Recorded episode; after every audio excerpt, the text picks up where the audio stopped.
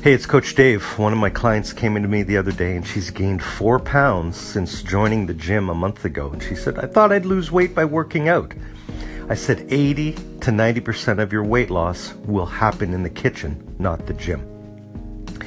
So we got her on track, and the fastest way to get on track with your eating is to keep a phone diary. You take a photograph of every single thing you eat or drink throughout the day for seven days.